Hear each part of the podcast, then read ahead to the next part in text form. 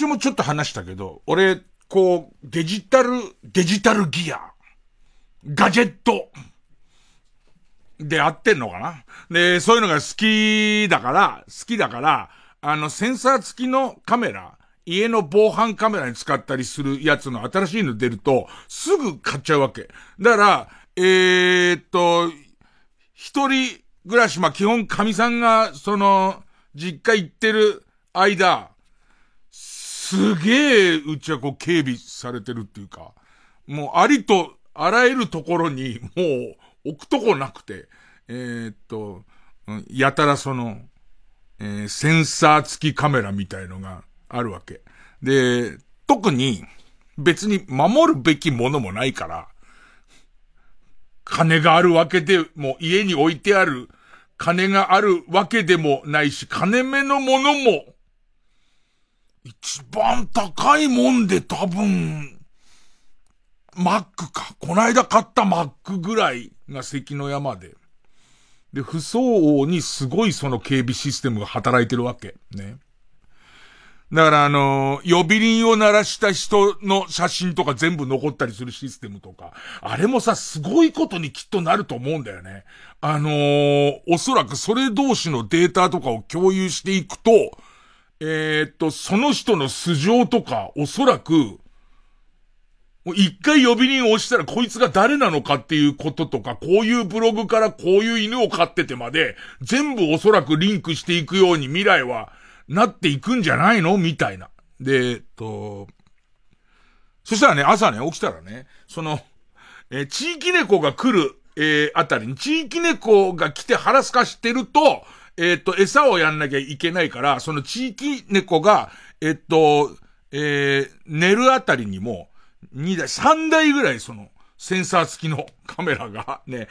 汚ねえ猫だな、今日もって見るためだけの、えっと、センサー付きカメラがあって、で、それがこう、えー、っと、えー、スマホに連動してるわけしたら、朝の9時ぐらいかな、えっと、前を動く物体が通りましたよ、みたいな、それ猫が活動してますよっていうやつ来て、何の気なしに見たら、そこに映ってたのが、あのー、猫が、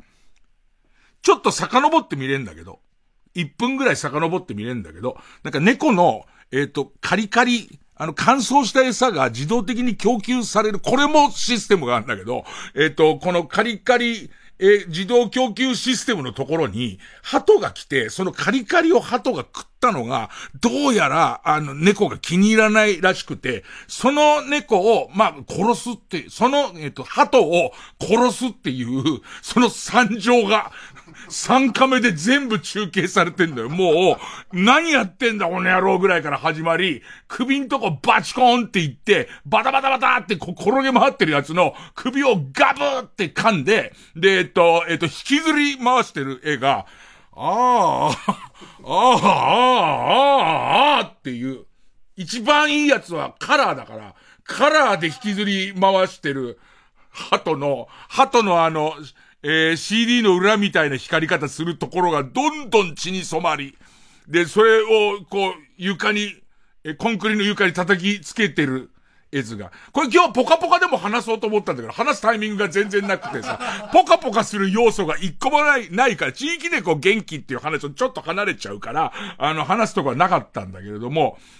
そんなのになってっからさ、これな、や、やばいな、どうすることもできないし、それが自然っちゃ自然だからさ、どうすることもできないんだけど、一応その3階で寝てたのを1階のその車庫まで降りていって、ガチャってこう、その玄関ドアを開けたところで、もうその、猫が、ぐったりしてる鳩を、えー、鳩の首根っこをがっつり噛んで、お座りの姿勢で、取ったぞっていう、やるよっていう。今までもあの、セミとトカゲはあったのよ。セミとトカゲの、えっ、ー、と、死んだのを、えっ、ー、と、俺にくれるっていう。まあ、猫の恩返しとも言うし、いろいろこう調べてる人に言わせると、これはマウンティングだと。えっ、と、俺はこんなにすごいんだからな、お前って自慢してたりとか、あとは、お前は、えっ、と、どんくさくて取れねえだから、取れねえだろうからあげるっていう、う、う、こともあるとか、まあ言うんだけどね、性格とかよくわかんないけど。で、それが、俺の方に、こう、軽くこう首を使って、えっ、ー、と、ポイって投げる感じっていう。でいて前のところで、もうピクリとも動かない鳩。俺がついさっき見てた鳩がぐたって横になって、で、もう、一匹の鳩からこんな出るっていうぐらい、駐車場血だらけなのよ、もう。朝。これからだよ。これから仕事に出ようっていう朝の迎え方としては最悪じゃんか。おそらく、だから今までの例から言っても、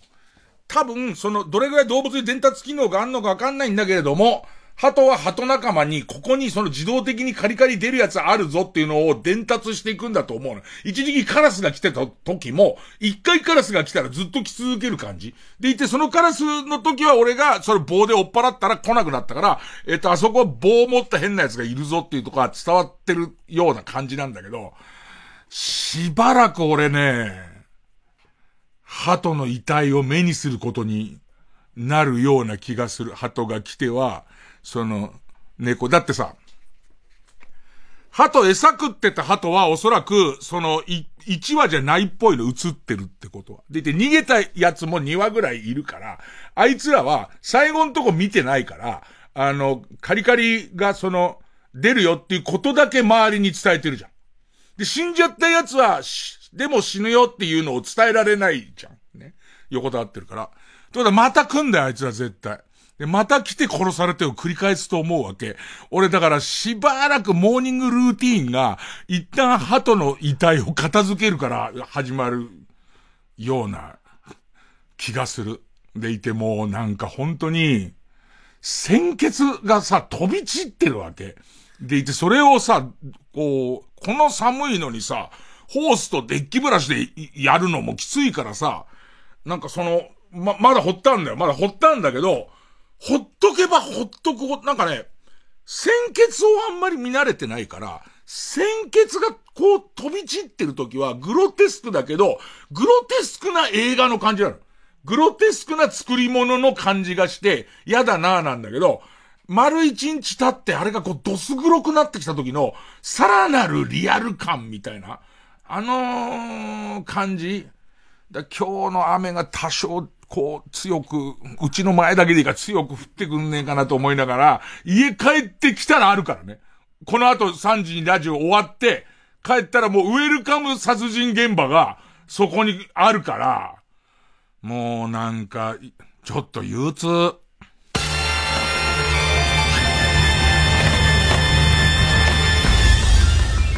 月曜ジャンク、伊集院光る深夜のバカ力。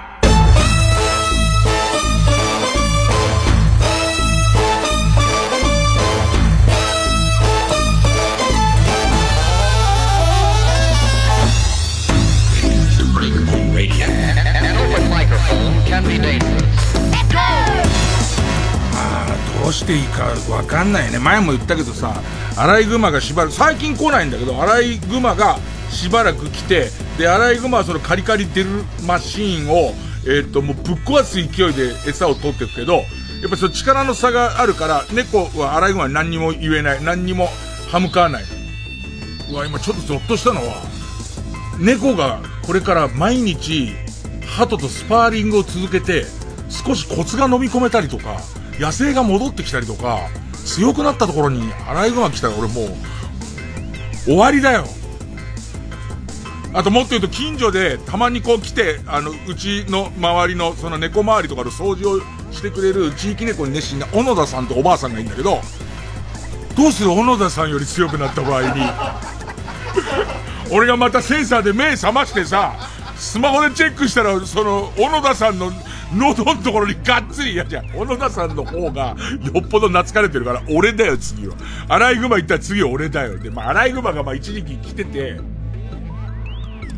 で、そのアライグマの時もなんかどうしたらいいのかわかんないわけ。そのうちの周りはその保護猫とか地域猫みたいに一生懸命やってて割と理解のある人が多くて、それ小野田さんとかもそうだし、それをやってるとこが多いから、じゃあせっかく縁なんだから、ある程度うちで休め、休みたけ休めばとか、神さんが始めて、で、それをまあ神さんがずっとやってきたもんだから、まあじゃあ俺も、じゃあ続けますよっていう感じなんだけど、そのアライグマが来た時に、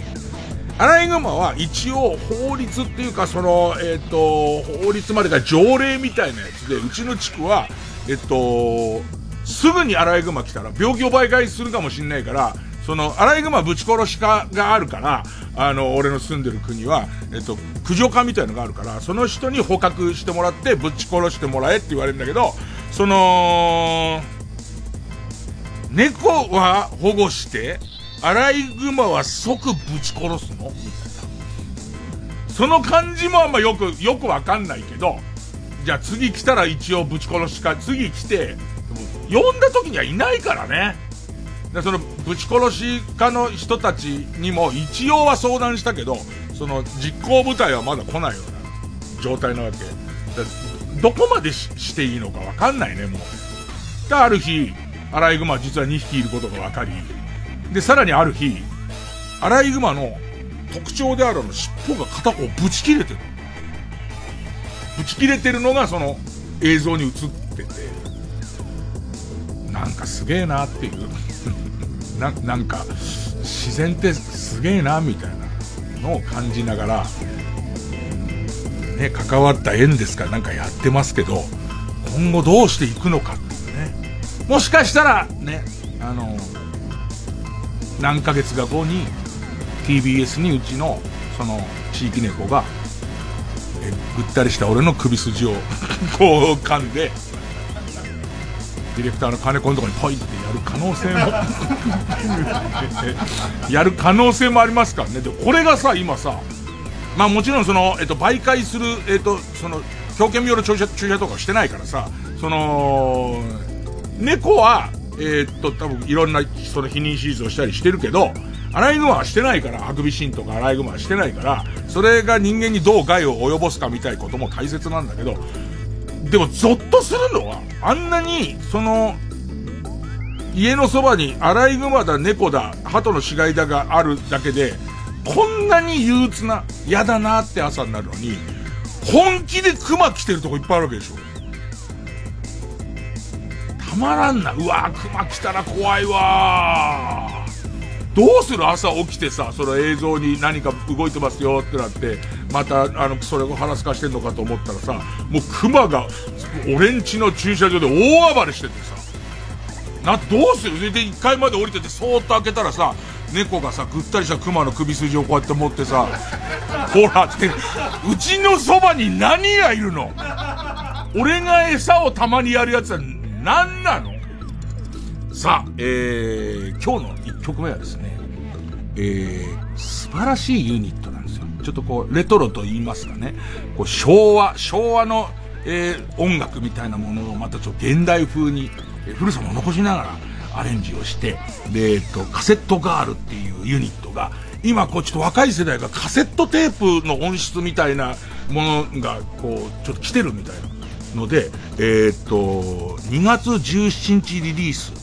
で、えっとね、もともとエポの曲ですよ。俺らの頃で、俺たちひょうきん族の、えっ、と、エンディングテーマとかになってた、土曜の夜はパラダイスっていう曲を、えっ、と、リリース、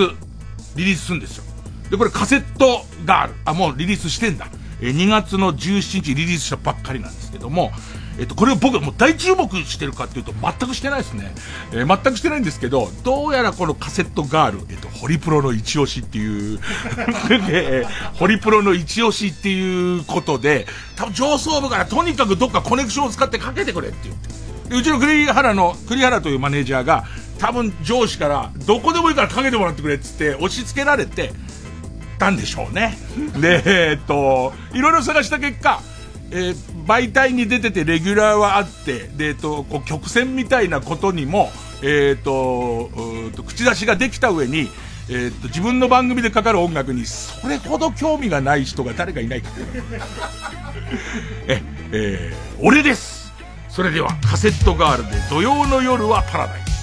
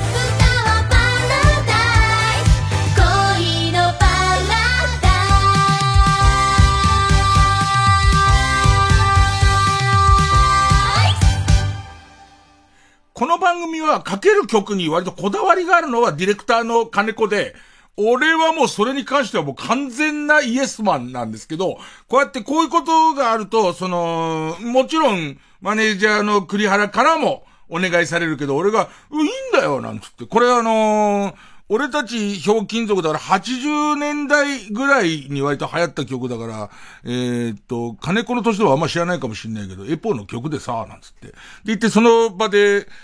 あの、歌ってこ、こんな感じの曲なんだけどって言ってたやつ、俺間違ってたな。違う曲だったな。なんな色の黄昏、降りてきてっていう、これも表金属の終わりのエポの歌なんだけど、そっちの方がいい曲です。あの、えっと、そっちがね、あの、うん、僕はすごい好きだったんで、これで完全に無関係な曲ですね。ええー、という、ことでですね、えー、カセットガールの土曜の夜はパラダイスお聴きいただきました。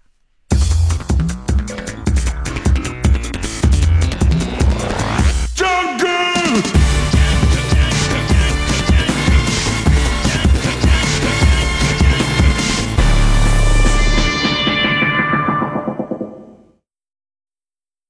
TBS ラジオジャンク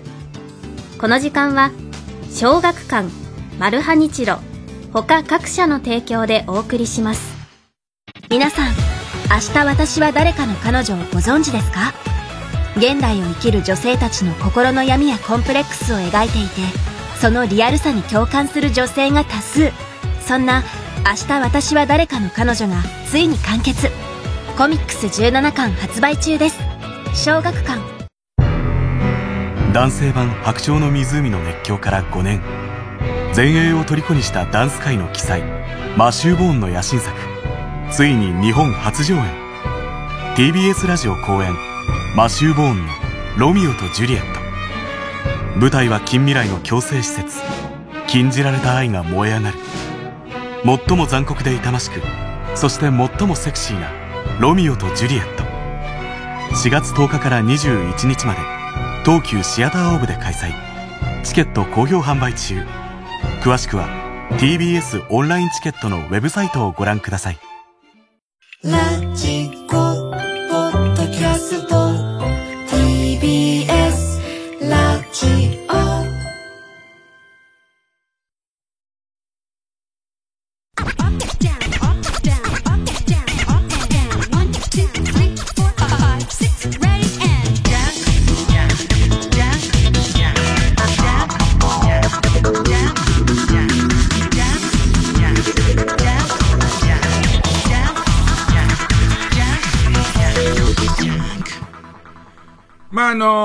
昼のラジオ、まあ、世界夕方、夕方のラジオと、こういう深夜のラジオを両方やるのはいいなっていうか、なんか、とにかく、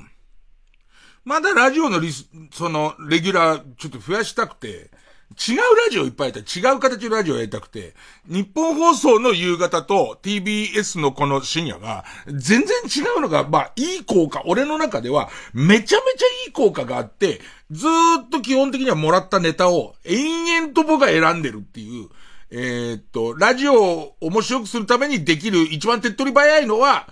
ネタを、とにかく、えー、っと、吟味する。で、こういう順番に、読もうとか、でいて、こういう順番に読んで、これが盛り上がるようだったらこっちも行こうとか、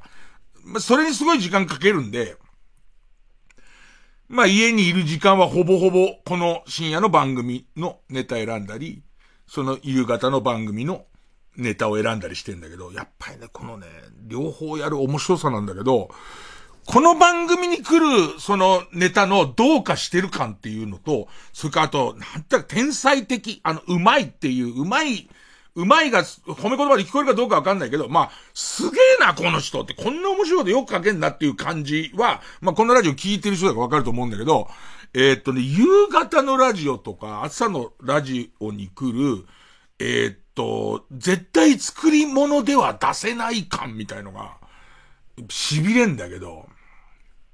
えー、っとね、まあ、その、夕方のラジオいろいろテーマがあってそこにいっぱい、えー、書いてもらうんだけど、前に、もう大晦日が近かったから、去年の終わりぐらいに、捨てられなかったもの捨てましたって、こう、大掃除に関して、みたいのを募集した時に来たやつで、そういうこう、テーマでも、そこで聞いてる人によってまたこう、気取ってくる感じが全然違うっていう、で、えっと、で、たまに、そんな、こう、そんなの狙ったテーマじゃないのに、ちょっとウェットないい話来たりとかするわけ。で、それは割とこう、夜はあんま読めない。じゃん？ね。で、えっと、捨てらんないもの捨てましたっつって、で、いろんなのあるわけ。あと、もう置いとく場所がないからついに、あの漫画のコレクション捨てましたよとか、まあそう、まあ、でいて、えっ、ー、と、もう一回読み始めたら止まらないみたいな。まあまあ、あ、なるほどねって言って、その出てくる漫画とかが、ああ、こんな漫画あったなみたいな。で、その中に来たお便りで、多分、自分がこうイメージして読んでたのはもうちょっと年配の人なんで、もしかしたら俺とそんな年変わんないかもしれない。多分、60代ぐらいのおじさんから来てるのを想像して読んでたと思うんだけど、おじさんが、えっと、私の、えー、捨てられないものついに捨てましたわっていう中で、えー、亡き家内の、えー、っと、洋服です。えー、っと、自分の妻が何年か前に、5年ぐらい前に亡くなって、でいて、いろいろこう遺品整理もしてきましたと。だけど、その、えー、っと、神さんのお洋服がなかなかこう、処分できない。で、えっと、女の、女の子がいる、長女がいるから、まあ、えっと、長女が着られるものに関してはいくつか持ち帰ったんだけれども、えっと、新品の下着が何枚か残ってて、下着なんかはさすがに、えっと、持ってってくれなかったから、ずっとこう、その、タンスの中にあったんです。話書いてある。ね。いい話じゃん。ちょっといい話でいて男一人でどうすることもできない。どうしていいんだろうってずっと思ってて何度も捨てようかどうかしたんだけど、考えたんだけど、ついに、えっ、ー、と、この暮れに、あの、決意をしました。ね、えっ、ー、と、北陸に一人旅に行った際に、家内の下着を持っていき、一日一枚ずつ履いて捨てましたっていうね。おかしくない？なんか。その、なんつ、なんつうのかな。なんつうのかなんか別にさ、狙ったおかしみじゃないからさ、なんかどうとも言えないの。どうとも言えないんだけど、何かこうちょっと違和感、でもこれはね、いいなと思ったのはね、最初のうちに書いてある、新品っていうところ実はかかってんだと思うの。要するに、新品ね、さっと通り過ぎてるけど、その新品の下着を全く履かないまま捨てることも、おそらくやっては、その年配の方からしてみたら、やってはいけないことだから、おそらくそれを中古にするっていうことと、わかんないけど、そこには文字はないんだけど、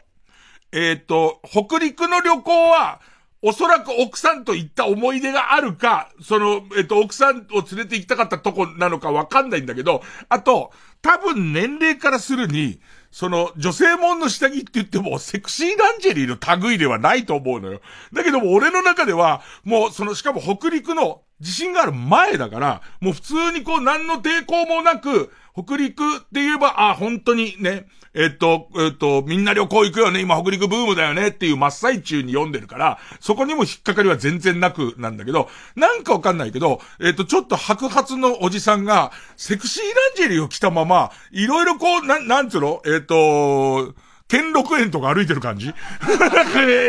で、あの感じで夜、ちゃんと、でいて、割とこうさ、えっ、と、下着とか、あれにとどめ刺す感覚ってわかります？もう、割とお気に入りの下着だったんだけど、終わりだからってんで、じゃあ最後に一回洗濯もしてあるし、箱の。あの感じと一緒だよ。あの下着をこうやって処分してるときに、一回洗濯してあるから、これをそのまま捨てるのはっていう感じは大丈夫だよ。わかるよね。でいて、これは随分長く履いてきた下着だけど、もうボロボロだから捨てようもうわかるよね。でいて、その最後に、もうせっかくだからじゃあ一回履いてから捨てようってなった時に、割とこう、ケツ間にギューって食い込ましたりとかして、ダメにしたいっていう。もう、もうこいつを諦めつくようにしたいって言って、こう、思いっきりギューって上げて、下手したら前後にグイグイグイグイグイグイってやる、やることで別れる感じ罠にかかったでしょみんな。そんなことはないっす。わかるって言った人負けですから、今の。ね。まあまあ、とも、とにもかくにも、なんつったらいいのかな。もちろんね、短い番組にいっぱいいろんな方面からの、いろんな角度からの切り口をいっぱいこう出したいから、えー、読みたいから、割と添削、その長く時間かける何かっていうと、添削はさせてもらう。ここは、えっ、と、私の言いたいことは4つありますって始まったりするの？それは無理ってなるから。ね、そうすると、じゃあその中から1個一番面白いことだけにしようとか、えっと、それから、えっと、頭の長い季節の挨拶とかを、それこそ、えー、っと、そういう時間帯だからこそ書いてくれる人とかいるんだけど、それもやっぱり切ったりとかするから添削するんだけど、なんつうかその、その手のやつの添削できない感じっていう。なんか、その頭の、いつも、いつも楽しく拝聴しています。みたいな。えー、っと、えー、一日、一日寒暖差がありますが、お体に気をつけてくださいを、残そうと思うんだよね。やっぱり残さないと、後で履いてる時の感じが違っちゃう。すごい違っちゃうから、みたいので言うと、本当なんつったらいいのかな何にも、何も手を加えられないなっていう。でいて、さっき始まる前に調べたらまだオンエア前だったんだけど、生だったり録音だったりとかするんだけど、この先にね、撮るね、今でも後悔してることっていう、今でも後悔してくれる、してることっていうテーマのメールに、一本やばいのが多分2、3日中にはオンエアされると思うんだけど、どうにもこうにも添削できないっていう、書き出しだけ予告編でいい。今見た夢の話を書きますっていう、もうここから嫌な予感のする。伊集院さんと二人っきりで広島旅行に行っているっていうくだりが、かなり細かく描写されています。で、その後に関しては、どうしたらいいのかわかる。僕の目標はね、その、その聞いてくださってる、聞いてくださってる方は、えっ、ー、と、いつも、えっ、ー、と、夕げの支度をしながら聞いていますみたいな主婦の方がいらっしゃるんですけど、その人が、例えば、えっ、ー、と、トントントントントントンって、その人参を切っている音が、トントントントントントントン。トントンえ、なんて えっと、今、今どういう？だから、さっきのやつも、えっ、ー、と、金沢旅行に行きましたところも、最初は玉ねぎのせいなのか、なんかそのウェットな感覚なのかで泣いてた人が、最後のところに、トントントン、え、どうして？で、その、何か、で、もっと言えば、深夜のラジオのあるべき姿は僕はずっとこの、その夜何にもやることねえ人が、まあ生で聞いてるのがベスト。で、それ以外はいろんなベターはあるし、みんなの勝手っていうことなんですけど、なんかその、夕方の番組ってやっぱり、ながら聞きの人いっぱいいていいと思うし、もっと言えば後で、えっと、ラジコの人も、タイムフリーの人もいてくれていいし、みたいな、いろんなやり方があっていいと思ってる。だから、ながら聞きでも面白いっていうのが、自分の目標だし、で、下手すればながら聞きしてたんだけど、止まるのが最高なんだけど、やっぱあのね、ながら聞きの中で、あのスーっていう流れで、ああ、なんかちょっとウェットの話も読んでるのね、ぐらいになりながら、えー、っと、その、ご飯の支度をしてたのに、なんで吐くの？その、なんで吐くの感がいいんですけど、今回の、その、えっと、予告編で、予告編になっちゃって申し訳ないんですけど、その話。まあ、前もあったじゃん、あのさ、鳩がベランダ飛んできて、でいて、その、まさに今の俺の家に近い状態なんだね、今思ってみりゃね。鳩がベランダ飛んできて顔面が潰れた話とか、あれは、やっぱり昼だね。昼の日常の中に飛び込んでくるのが良くて、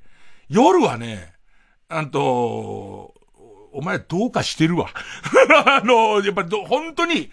狙ってどうかできる人がいるじゃん。狙ってどうかしたりとか、これはみんなこう来てるってことはこうしようとか、なんかそのどうかし、してるエンターテイメントなんだけど、なんかね、それ昼間のちょっとドキュメンタな感じとかが、やっぱりラジオいっぱい、いっぱいやりたいとか、いろんなラジオをやりたいって思ってて、今、あんまないのが、ゲストと話すラジオとかがないから、あ、ゲストと話したりとか、あと画期的な、聞いてる人が、この曲好きだから聴きたいっていうのを、したためて送ったやつをかけるっていう、前代未聞の番組を、あの、やりたいとか、まあいろいろありますけどね。それが全部響き合っていい形になるのがまあいいかなとはね、思ってますよ。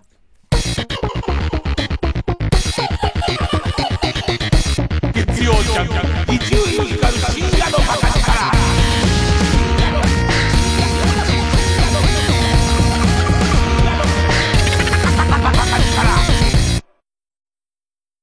音楽に導かれるように消えてゆく人々。豚肉キクラゲ野菜悪魔の仕業か謎めく新中華街に潜入せよ。次回「パイレーツマルハニッチーロ」とろーりあんかけと本格卵麺悪魔的ハーモニー。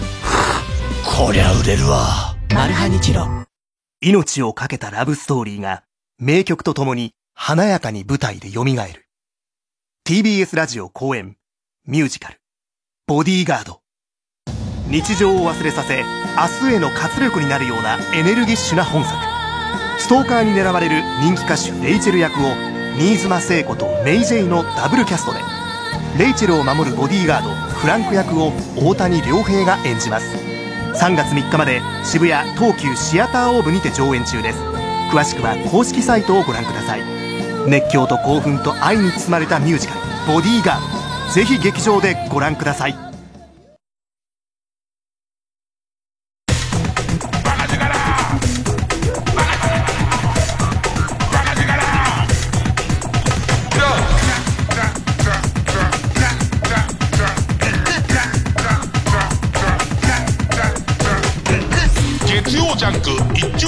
深夜の馬鹿力。まあ、この番組には、えっ、と、若手の構成スタッフが、まあ、3人いて、で、それぞれ、まあ、得意ジャンルが違ったりするんですけど、中でも、ビンゾコメガネ君というね、ええー、あのー、得意ジャンルが AV 関連なんですけど、好みが僕と合わないっていう、あのー、致命的な弱点を持っている男がいるんですけれども、すごい意気揚々として話してもらったものを、えー、全く見ていないです。最近は。最近は全く見ていないでおなじみのビンゾコメガネ君から最、最新の、だから、割とアダルト業界の仕事とかもライターとしてやったりとかするから、そういうコネクションもあるっつって、最近聞かせてもらった話なんですけど、今その、配信配信の時代で、アダルト DVD がなかなか売れない、ね。で、エロ本とかも、あの、コンビニが置かなくなったりとかしてるから、DVD 付きエロ本とかもまあまあ、売れない時代になってますと。思い起こせばだけど、この番組のもう初期だったか、それを中期というのかよくわかんないけども、最果てにある、日本の最北端にある、えっと、エロ本自動販売機を探しに行く旅っていうの行ったんですよ。で、行った時に、稚内の漁港に、そのエロ本の販売機があって、で、その頃は CS とか BS とか、まあ、CS だね。CS のアダルトチャンネルがで、できたぐらいの頃で、聞き込みを、その漁村の人たちに、あの、この辺にその、エロ本の自動販売機ないですか？って聞いたら、いや、前はあったけど、つって漁村のおじいさんが、今ほら、あの、色、エロが、色は、色はさ、あの、色はあの、空から降ってくる時代だからっ、つって。だからね、ああ、うまいこと言うなと思って、要はもう、雪、ましてや雪国で、えっ、ー、と、その、寒い中買いに行く時代じゃないからっていう話をしてたのが、下手すりゃ20年近くもう前なんじゃないか。あのエロ本の販売機が今であるかどうかもわからないぐらいの、えー、頃ですけど、もはやもうそのディスク媒体みたいなもの全くいらなくなってるし、やっぱディスクもの全然買わないでいる中で、伸びてる、そのエロビデオを売る、もしくはエロ本を売る、そのグループの書店が、まあグループになるぐらい伸びてる。書店があるって話を今日聞いて、それが、トネ書店って言ったっけ？トネ書、お近くにあるかどうかわかりませんけど、トネ書店っていう会社は、一生懸命そのエロ DVD やエロ本を売って、で、すごいその業績を拡大してるらしいんだけど、そこが目つけた方式がさ、すごいなと思ったのが、エロの就活の相談に乗りますっていう。で、その、えっ、と、細かいその匿名性を守ったまま、えっ、と、エロの就活をきちんと遂行しますと家族にもバレずにちゃんとやりますよっていうのがモットーで、要するにじいちゃんばあちゃんとかが、このままこのエロの壮大なコレクションを残したまま亡くなった時に、まあまあそれは多分、トネ書店側の誘い文句でもあるんだろうけど、動揺するよと。ね。その、いざなんだかんだでおじいちゃんが入っちゃいけないよっつってた部屋を開けた時に、まあまあそれがいろんなのがあった時に、その、あのおじいちゃんがっていう動揺の仕方をされたりとか、おじいちゃん心としては、それがこう、その孫子の代にわたってまで、おじいちゃんのエロの趣味が偏ってて、なんつって、その話をされるの嫌じゃんっていうとこに目をつけてるらしくて、だから就活一切任せてくれたら送ってくれたらこうしますと。でいて、ほぼ、これの頭のいいところは、ほぼ無料引き取りなの。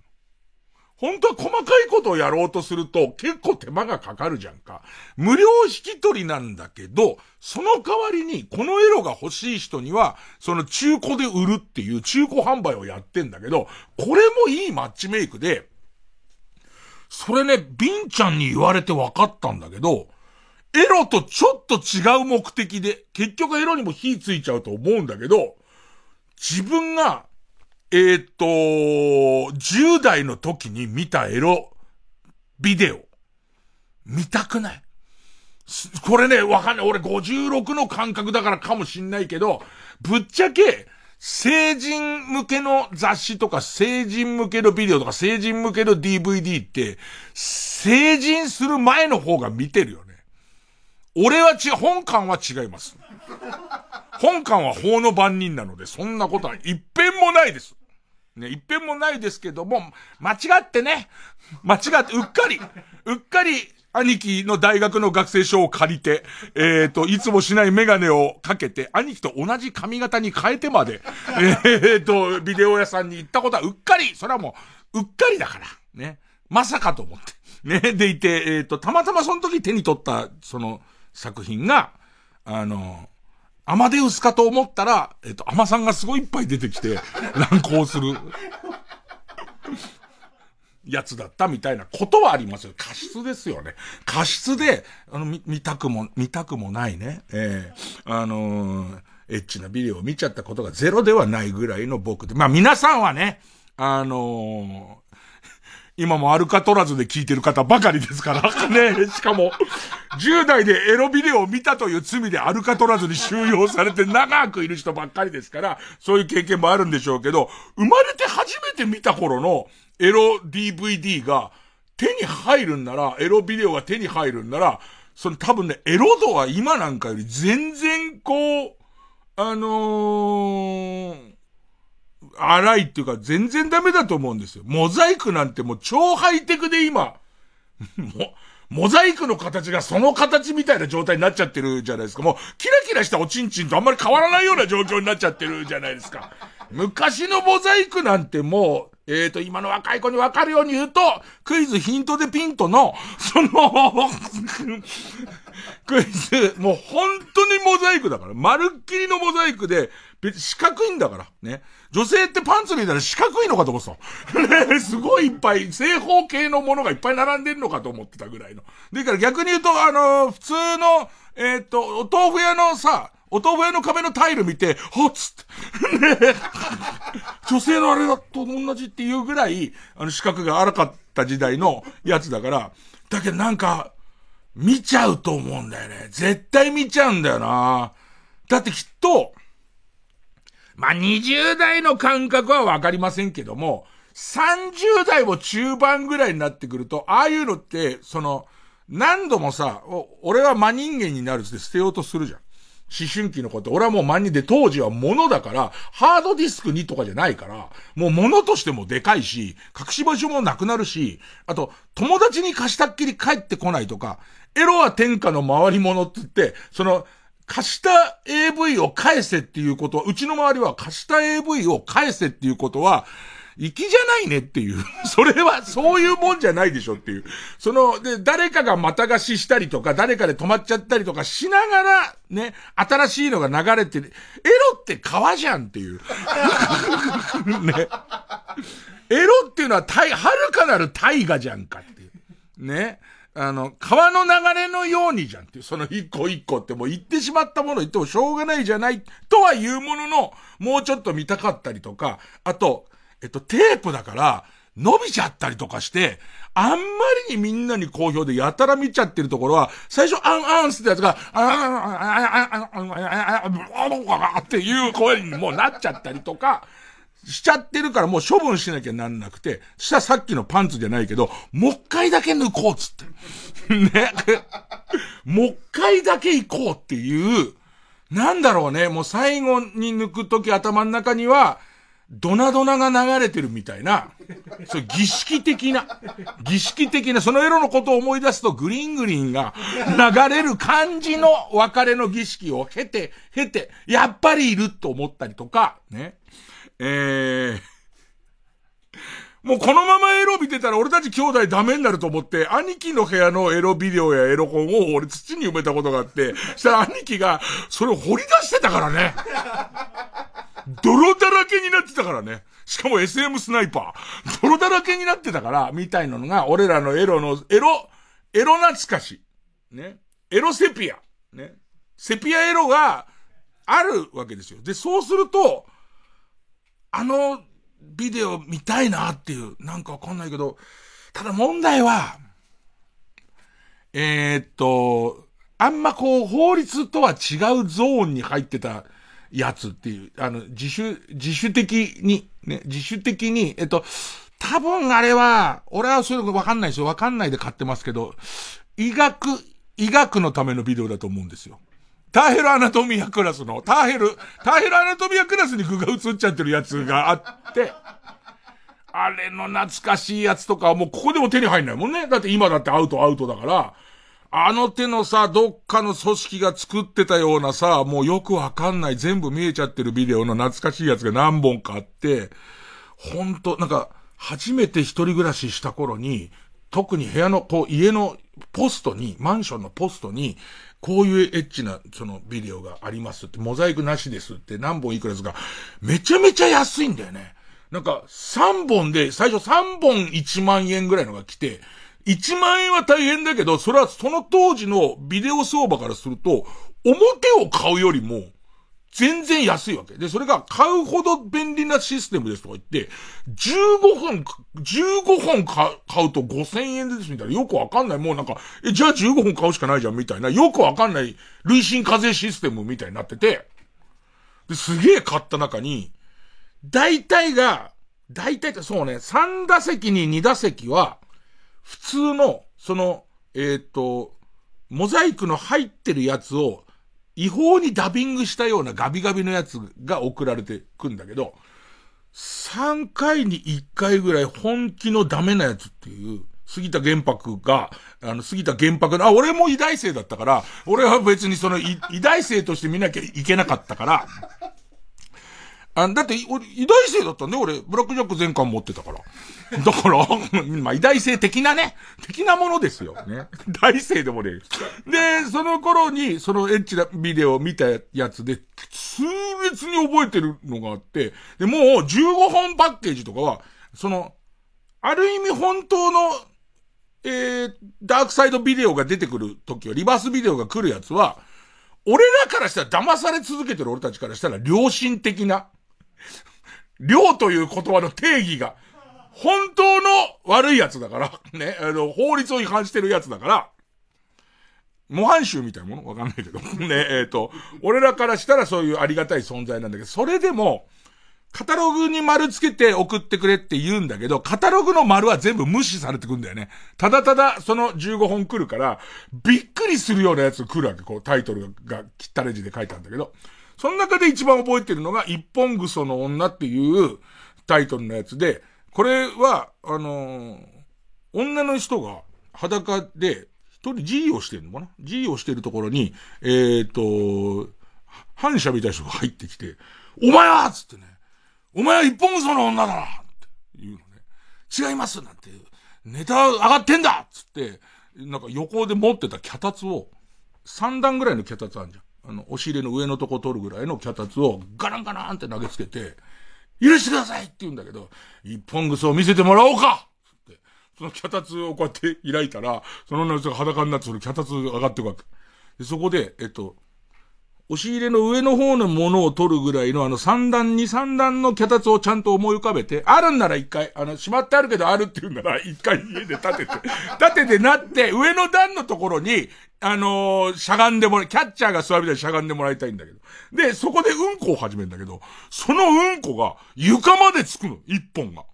当時、CG とかない時代にだよ。もう、全くおちんちんが立つ要素はないです。ですけど、それがすごくて。今、それがあんなら、まあ、その、トネ書店さんは扱ってないだろうけど、あの時の気持ちが絶対戻ってくる、古いアルバムの中にも思い出はいっぱいあるでしょ。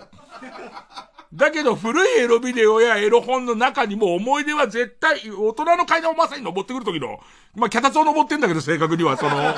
女が。だけど、そういうやつを、絶対懐かしいと思うんだよ。各源氏そっくりっていうのがあって。それが当時はさ、そのトップアイドルの人とかのそっくりって出てくるわけ。でいて、下手するとそれは嘘で本人とまで書いてくるわけ。でいて、それを買ってみると、本人ってことはなかったりとか、もっと言うと、ダビングしすぎてガビガビだから、もうなんかこう、想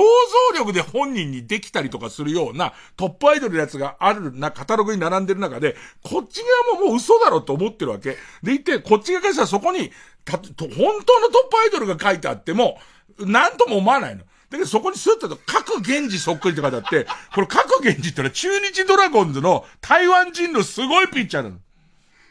まあ、馬力のあるな。本当に男気で投げる各源氏ってピッチャーがいて、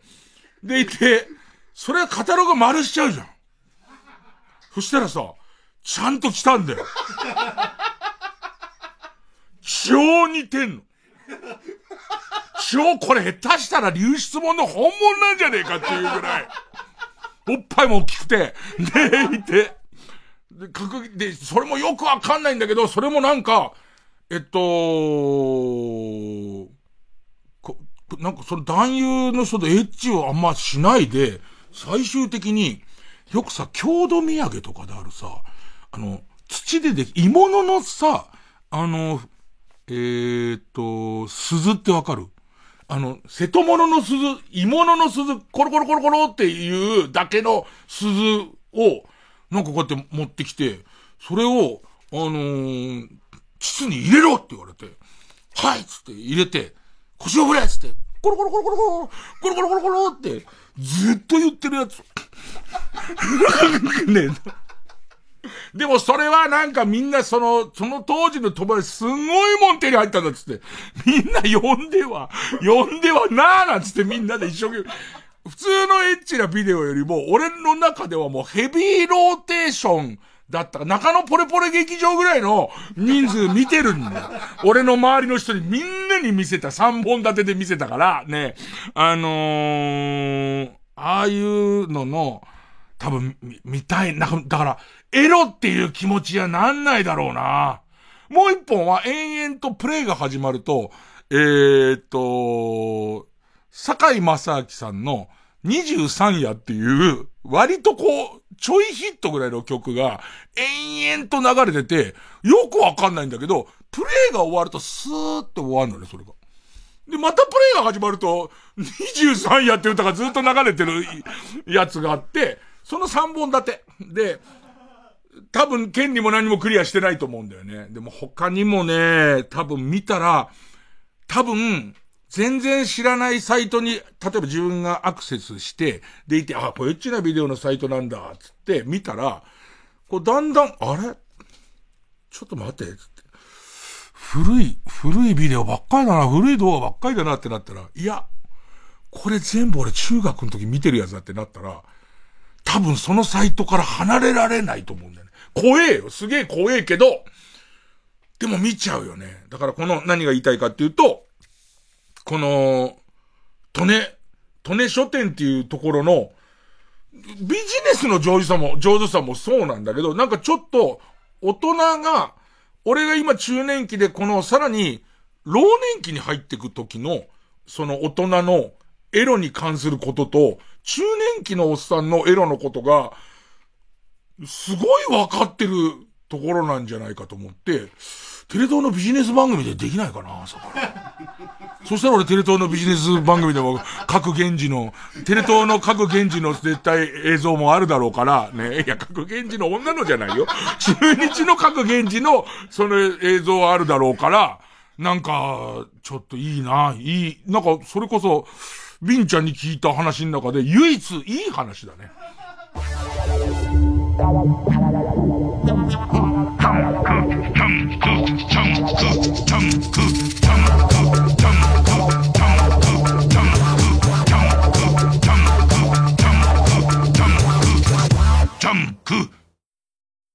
ここで、エイジファクトリーのソングスをお聴きください。空はまだ少しだけ明るかった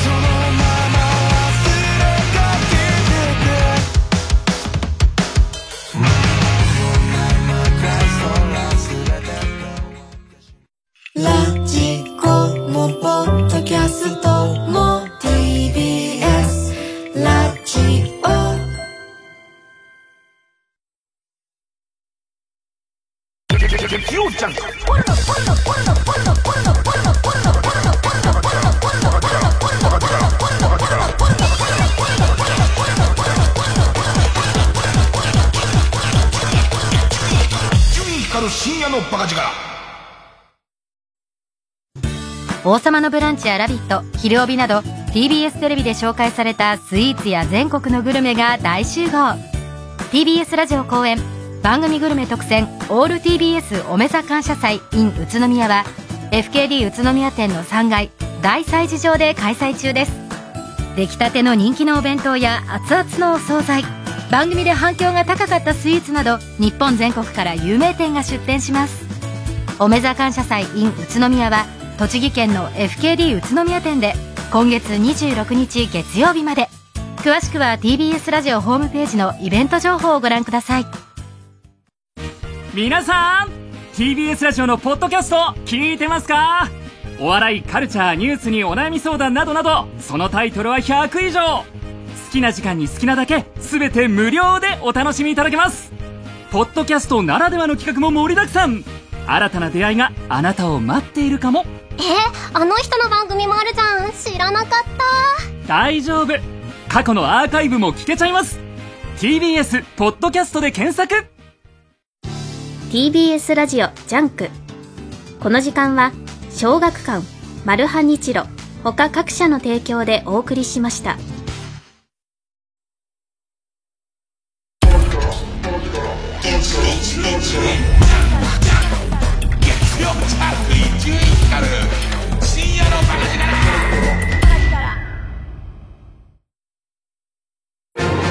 音楽の力による心の復興を。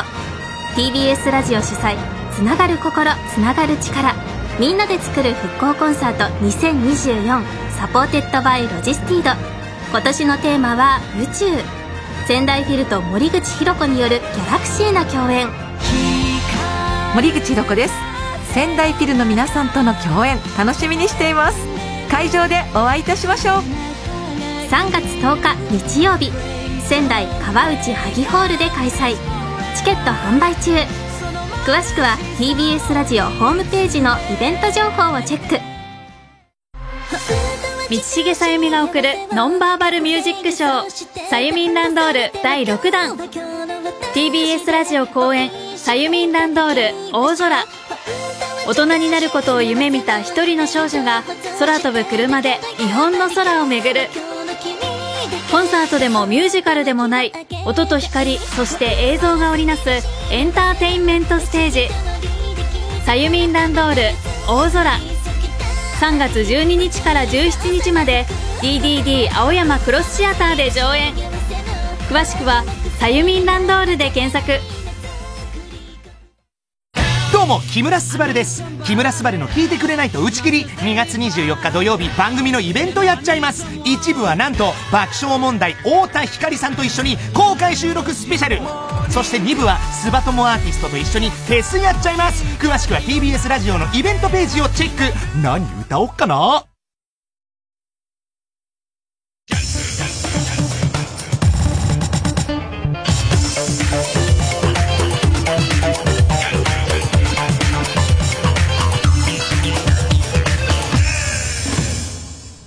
でもまあ、エロ本、それこそ、その、今じゃもう、焚き火もできないような世の中だけど、うちは、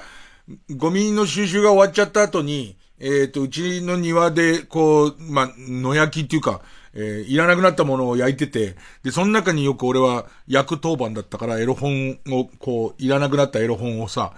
え入れては、親の目盗んで、それをとりあえず焼いて処分するっていう、え腰回収にも出せないしさ、ゴミの日も出せないからさ、処分が難しかったんだけどさ、もう、当時月刊誌で、アイドルの、もうめちゃめちゃリアルなそっくりなその、えっ、ー、と、イラストのエッチなシーンを描くやつがあって、で、一人すっごい好きで、おそこで見たせいで本物好きになっちゃったんだから、俺。その、その、みだらな絵を見たせいで、その、当時そんな興味なかったで本物好きになっちゃった、そのアイドルさんがいて、で、それはずーっと撮ってあったんだけど、やっぱりもう、みんなも来たあの真人間になろうキャンペーンの時も、これままじゃ俺はダメになるっつって、でいて、その時はこうやって入れる、その、今でも思い出すけど、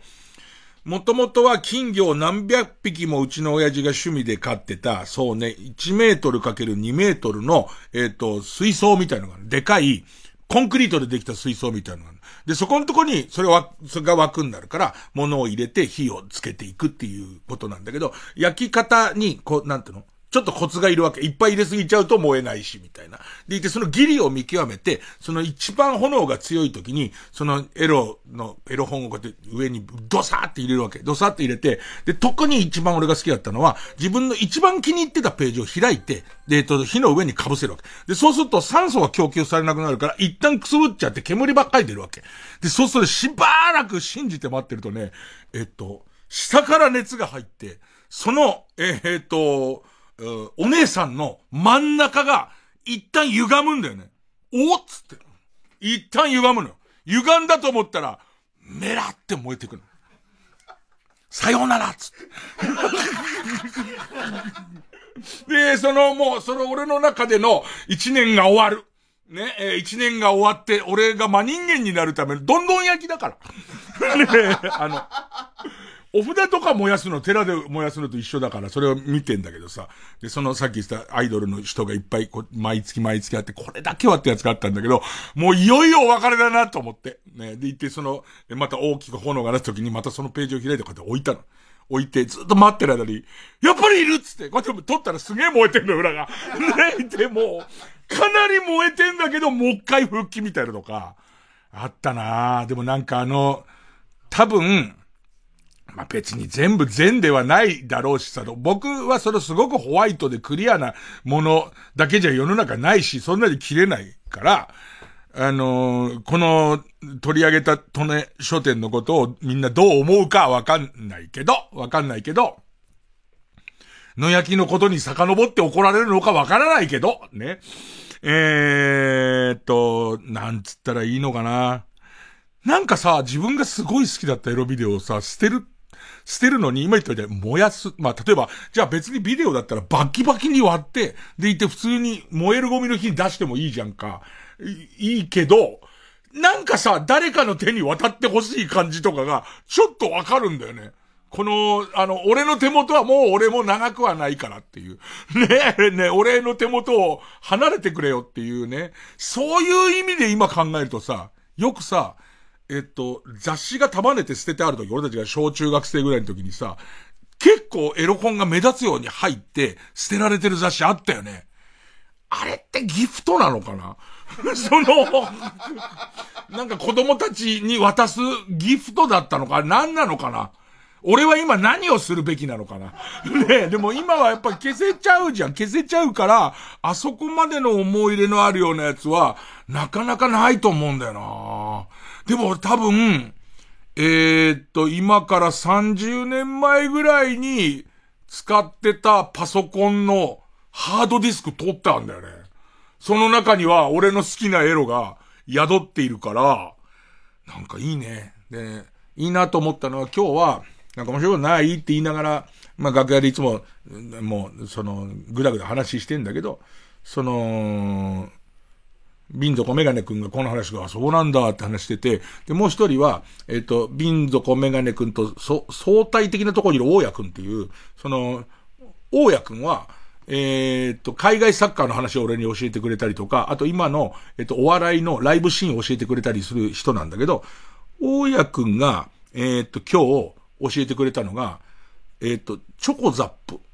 チョコザップが店舗数を猛烈に増やしながら、やれることがどんどん増えてきたと。でいて、その最初はジムだったのが、えっ、ー、と、歯のホワイトニングと、えっ、ー、と、それからネイルとか、ゴルフの練習場とか、脱毛とか、そういうことがいろんなことができるようになって、さらなる拡大を目指している中で、最近見かけたやつが、えー、ジムなしっていう、ジムなしで、なぜか、乾燥機とカラオケっていうチョコ、ザップは、ザップ要素ないじゃんっていうのができ始めてると。で、えっと、大江君自身は会員で自分は体を多少は動かしときたいからってチョコザップのジムに行ってるのに、そのジムなしチョコザップが増えてくることで、大丈夫なのっていうのと、あともう一個は、えー、っと、乾燥機とカラオケって何っていう。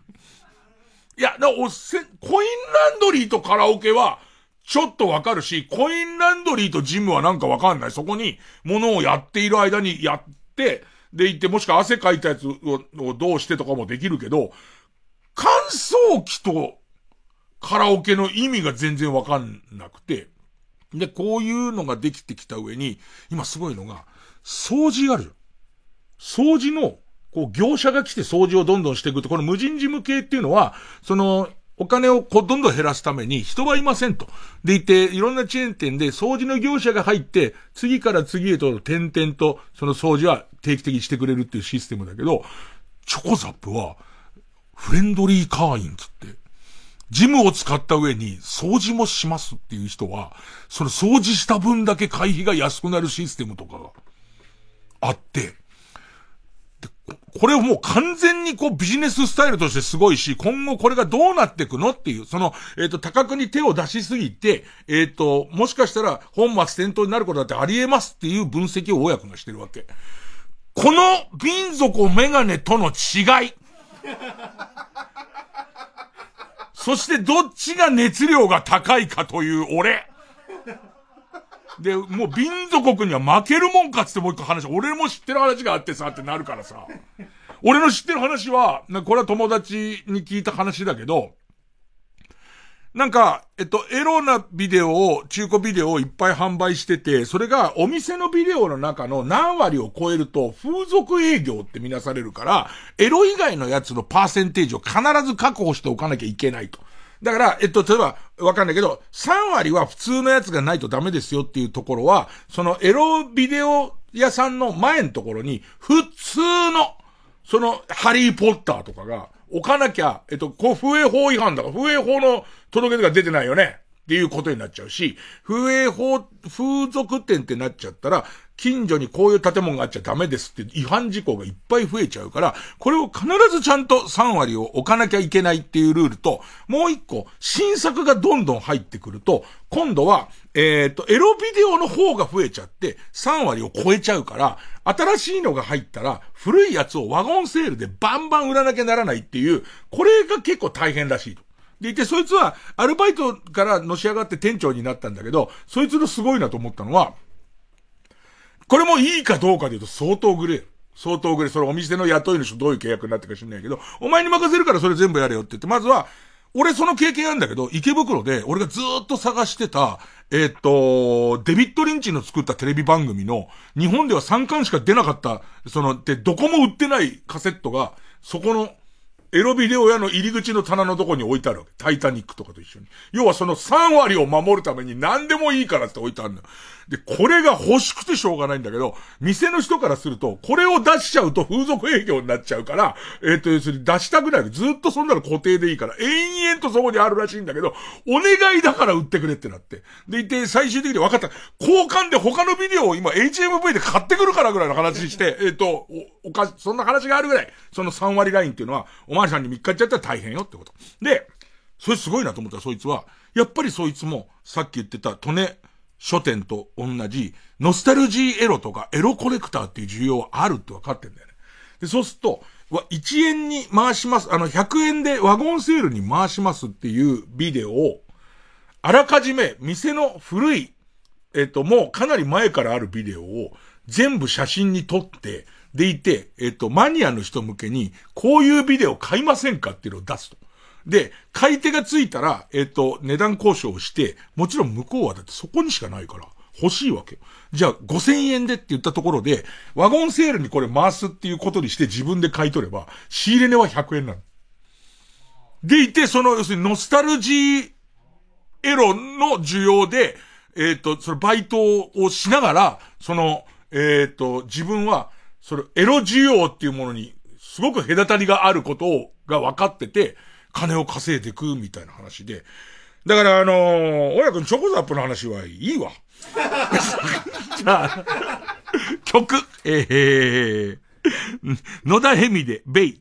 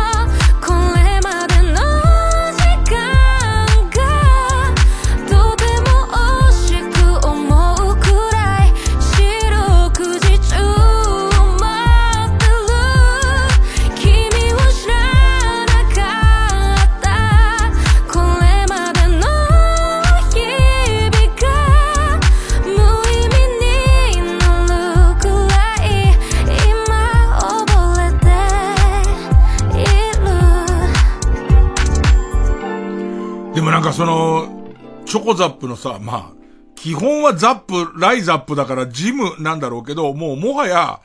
何でもいい、その一業種ではどうにかならないような、その、店舗、無人にできた上で一業種ではちょっとニッチすぎるやつをギュって束ねて、な、なんつうの？えっ、ー、と、月いくらで量り売りにしていく感じ、すごいね。で、その、チョコザップの会員から、えー、店舗やりませんか？とか、なんか、いろんなこと考える人いて、すごいね。なんかこういう隙間なことをいっぱい束ねると、なんとかできて、ただその、隙間なことを一生懸命やろうとしてた人がどうなるかっていうのは、もともとその、隙間なのは承知で自分は好きだからこれを全部やるんですってなってた人たちがどうなったりとか、めったにいないけども、そのプロフェッショナルの人たちの、えっ、ー、と、極めたことみたいのはこの世から消えていくのかっていう。でもやっぱりね、そうね、利根書店の時の熱量にはならないね。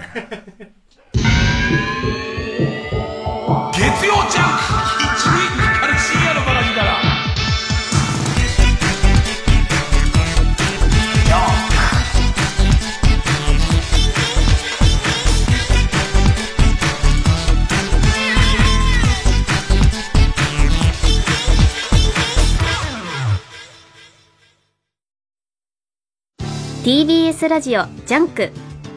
この時間は小学館マルハニチロ他各社の提供でお送りします。初めて明かされるのりさんの真実。生い立ち家族。バラエティの栄枯盛衰。そしてトンネルズの結成秘話まで。のりさん流生きるヒントが満載。皆さんのおかげです。木梨憲武自伝好評発売中。小学館。TBS ラジオ公演村上佳菜子のフィギュアスケート音楽会が3月16日と17日東京文化会館で開催されます。オーケストラの演奏でフィギュアスケートに使われたクラシック曲が続々と登場。司会は村上佳菜子ゲストは高橋大輔。詳しくは TBS ラジオのホームページまで。ラジオもポッドキャストも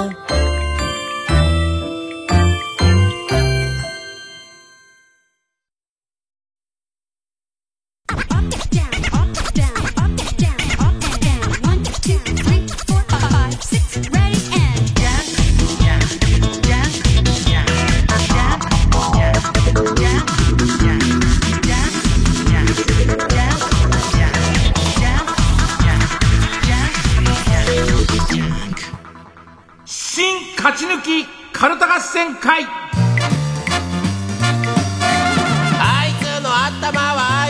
今さ何気なく携帯のさあの LINE を確認したらさマネージャーの栗原から、えー、カセットガールオンエアありがとうございますっていうのが来てたんだけどさ、まあ、栗原が聞いてるのはまあ半分諦めてんだけどさ、これホリプロの上の者が聞いてる可能性があるっていう。要するにそれを栗原からしたら、えー、金子ディレクターにお願いして、えー、かけてもらう OK 取れましたっていうのを、えー、言わなきゃいけないわけじゃん、上司に。上司が聞いてる感じの内容じゃないんだよな、ここまでな。まあ上司はあんまラジオのことよく知んないからね。完全台本だからね。大家くんが書いた。ねえ。とんでもないやつですよ。ほんと役に立たない情報と、えー、このいかがわしい台本っていうね。なんで3人いるかってことを考えてくださいよ。えー、1人ずつ首を切っていく、トカゲの尻尾を切っていくっていう形になりますから。さあ、えー、新勝ち抜きカルタ合戦会です。えー、番組オリジナルカルタを作ろうという企画です。えー、毎回2つのテーマのカルタが戦って、生放送で番組を聞いている皆さんからのメール投票で勝敗が決まります。で、対戦するのは前の週を勝ち抜いてきたカルタ。それから一番盛り上がってるチャレンジャーのカルタです。えー、勝つごとにあ行、家行、作業と進んでいって、えー、負けると予選ブロックに逆戻りです。和行まで勝ち抜けばカルタは完成でゴールインですが、同じ文字で3連敗するとテーマは消滅になります。さあ、今週の対戦カード、まずは現在勝ち抜き中です。大人気絵本、大ピンチ図鑑大人版。自分があの日出会ったピンチを、良い子のちびっこに伝えておこう。というテーマの、ねえ、えーありますよ、その野焼きでうっとりエロ本を見ていたら、それが空に 火ついたまま飛んでってびっくりして追っかけたりとかしてますから。ねだから野焼きはダメなんですけどね。えー、大人の大ピンチ図鑑カルタ。今週は家業のカルタになります。えー、対する予選ブロックから登場のカルタは人生ゲームが時代とともにアップデートするように、以前このコーナーで和行まで、えー、完走したスゴロクカルタを令和版にアップデートしようというテーマのスゴロクカルタ令和版です。えー、今週は作業です。じゃ行きましょうか。まずはこちら。大人の大ピンチ図鑑カルタ。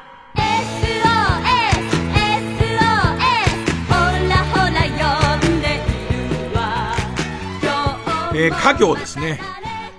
ペンネームもぎもぎ。まあ、知ってる人はあの、大人の大ピンチ図鑑の絵で想像してほしいんですけどね。か、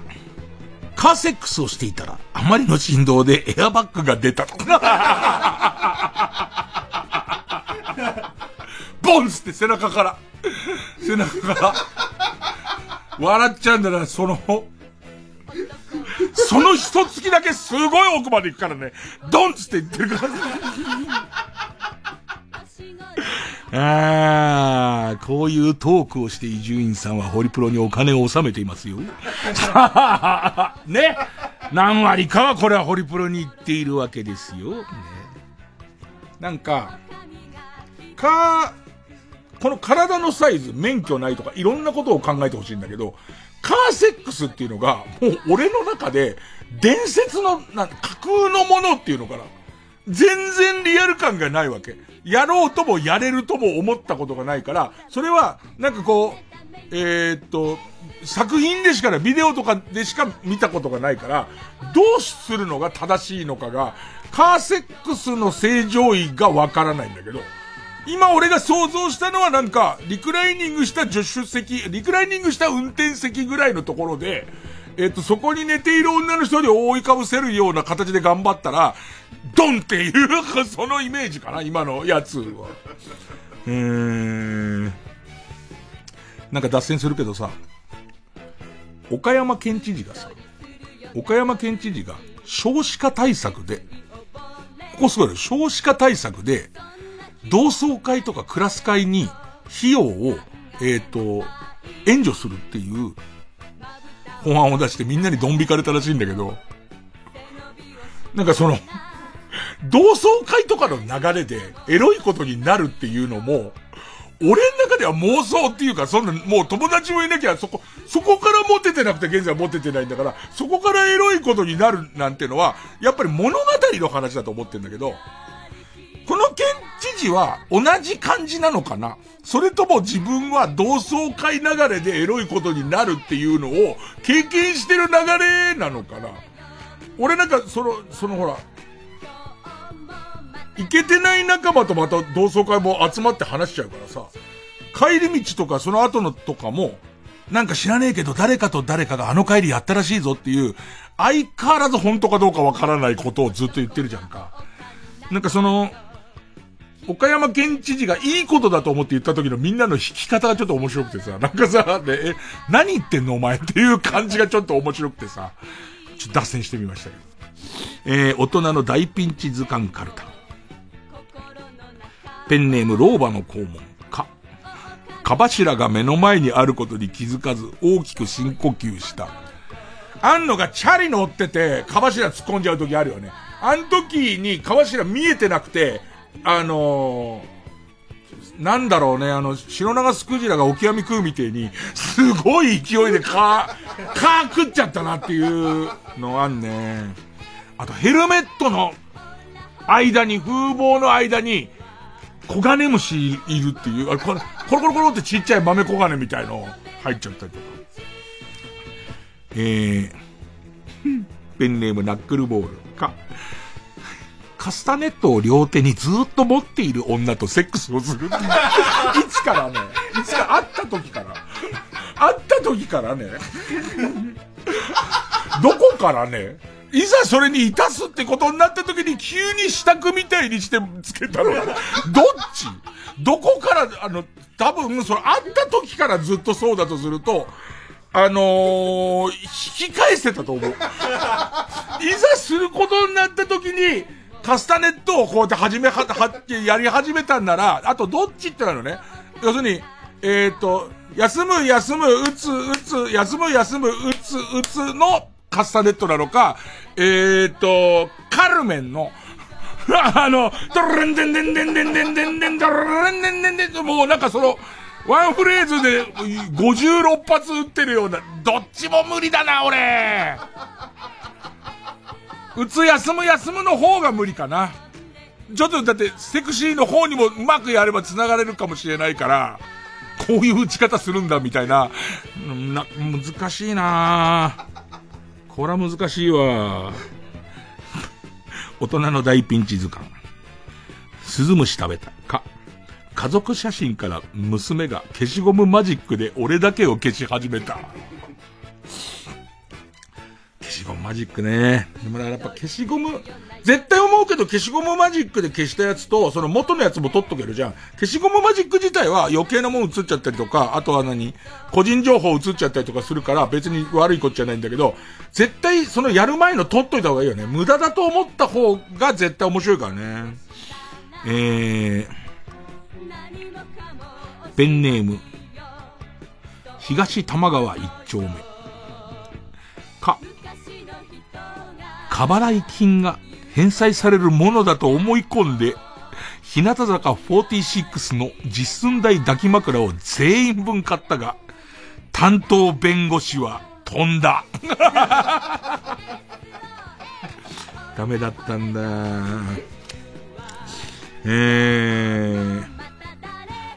ペンネーム紫のね、木。喫茶店をやっている彼女の実家が、食べログには載っていないが、大島テルには載っている。今時食べログに載らないのは難しいからね。で、大島テルにはバッチリ載ってるっていう。ペンネームマイペース。き、軌道を確保できない状態で顔面騎乗をされる。ワップワップつって。ワップつっちゃってるから。興奮しちゃってもわかんなくなっちゃってんのかな多分さ、ワップアップってなってる、ワップになってる時のプーの感じとかが、多少気持ちよくて、なんかこれもっとやってほしいと思ってたら、急にワップが来なくなるんだろうね。ね、全くワップが、ノーワップになっちゃったけど、これどうなってんだろうと思ったらっていう真っ青になってんのかないやー。大人だな、これ大人の大ピンチだな、ペンネーム3年目の上着。く、クッキーモンスターみたいな目をした女に、手でしてあげようか？今なら5000円でいいよ。手でしてあげるって、今なら5000円でいいから、と声をかけられ、日比谷線の恵比寿駅から八丁堀駅までずっと付きまとわれて。結構あるなぁ。なんで俺だけに言うんだろう。なんで俺だけ、ちょっと反応したのかな俺もなんか最初の。なんで俺だけバッチリロックオンされてんのかななんか子供だったからさ、あのさっき言ってたその懐かしいエロのエロに夢中だった頃とかってさ、その、その伝説の動物、伝説の動物シリーズの、知女みたいこととかを、すごい期待したりとか、めくるめく快感がも待ってんじゃないかと思ったけど、大人になったね怖えね。やっぱりそれはちょっと怖えよね。えー、ペンネーム。形状記憶老人。く、暗い夜道を、プープーへをこきながら軽快に歩いていたら、めちゃめちゃ近くに人がいた。あ、俺わかるわもうなんか、ここまで来たら大丈夫だろうぐらいの感じで、ボヘーってやった時の、うわ、うわっていう、あの感じね。まあ、あとあのエレベーターでブーってやって、途中の階で降りて、人乗ってくる感じね。あれはやばいなえー、ペンネーム紫の猫。く、クレジットカードの不正利用の可能性がありますので、ご確認の電話でございます。えー、アダルトショップでラブドール150体の購入をされているとのことなんですが、お心当たりはございますでしょうか？とカード会社から電話が来たが、完全に心当たりがある。ある方。ある方ね。ペンネーム昨日から捻挫。く、組み立て式のゲーミングチェアでネジが3本余る。あゲーミングチェアはやっぱ怖いね。棚みたいなやつだと、まあ、ここから裏で止めてるミスがなくてもある程度と思うけど、ゲーミングチェアは一気にリクライニングしたりとか、一気に体重かかる予定のやつだからね、第3次に、下手したらグランツーリスモで事故死の可能性あるもんね。ドックラッシューっていうね、えー、ペンネームウルトラマンキダ太郎。け、ケーキが逃げていく夢で目覚めたら、いい年して号泣していたって。あー、クワガタに追いかけられる夢で号泣してたことありますけどね。いや、もう40代超えてからですね。ねケーキに追いかけられる夢で、泣いてんのすごいよね。ごめんなさいっていう。ごめんなさいごめんなさいつって。ペンネームチェリマツ。け、ゲソの吸盤が気筒に張り付いて離れない。何をして何をしてたんだよ。多分まだ生きてるよ、それ。ねえ。多分釣ったばっかりのイカが、イカが気持ちよかったりして、なんつってやったら、取り返しがつかない感じの。で、思い出すんだよね。あの、イカと、鳥羽、イカ鳥羽のところに、すげえ、牙あるよね、あいつ、イカって。あれやられたら終わりだからね。ペンネーム山伏の息子。コ。コインランドリーで洗濯物を取り込んでいたら、なぜか身に覚えのない真っ赤なブラジャーが混ざっている。怖えな怖えな自分がコインランドリー行ってて、で、しばらくして戻ってきて、ぐるぐる回ってるとか、うん？と思って、それ止めたら真っ赤なブラジャーだった時に、もう、怖いよね。早く誰かが入ってこないうちに、なんとかしなきゃっ。ちょっと一回じっくり見てえなと思った。せっかくだから一回じっくり見てえな、みたいな。これ怖くなったね、こういうのね。子供の頃、これの大事態があんまわかんないから、な、なんつうの、怖く、下手したら、ちょっとラッキーかな、いや怖いな、みたいなの、ちょっとラッキーかなにもう今触れないもんね。なんかやられてる可能性があって怖えなと思っちゃうもんね。えー、ペンネームチェリマツコ。コサックダンス中に、毒の沼に入ってしまったって書いてあるんだけど、何何？どこでやってた？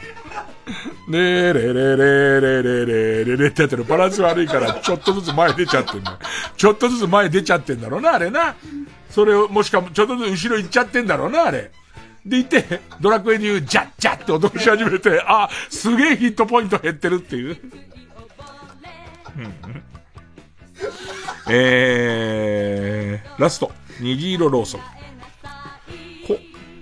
今年で60になる母親が TikTok を張り切った結果、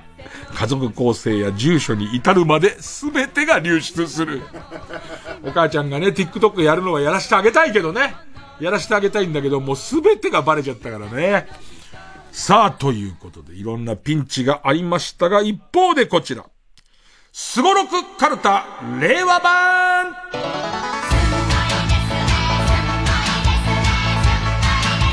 すごいですね。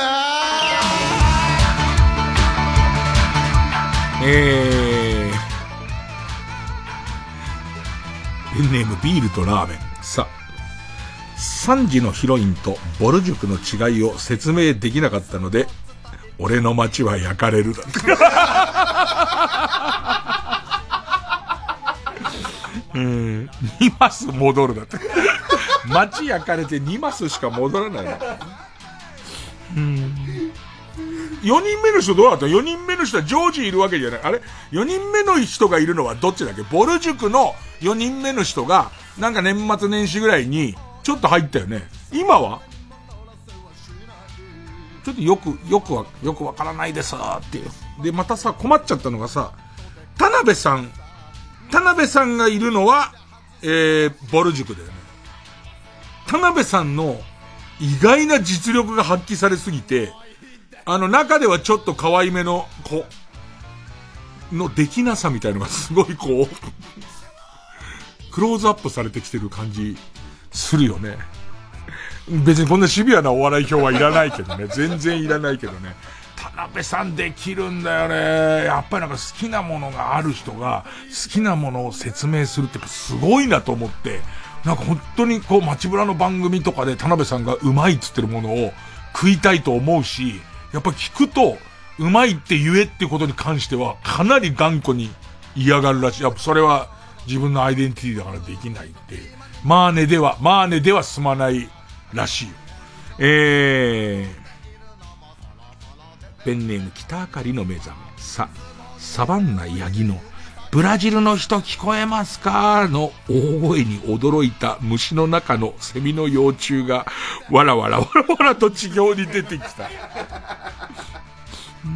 3マス進む。でも冬だったらすごい申し訳ないことしちゃった感じするよね。わらわらわらっていっぱい来ちゃって、もうそこで死んじゃうわけじゃんか。だから、進むかどうかはもう一回サイコロを振って、季節を決めてもらわないとね。えー、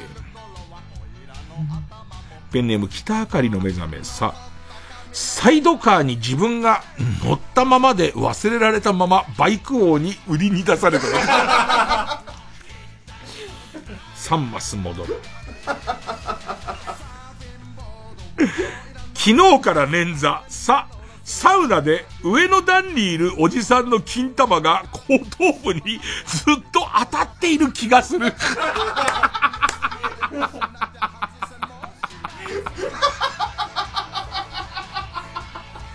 一マス戻る。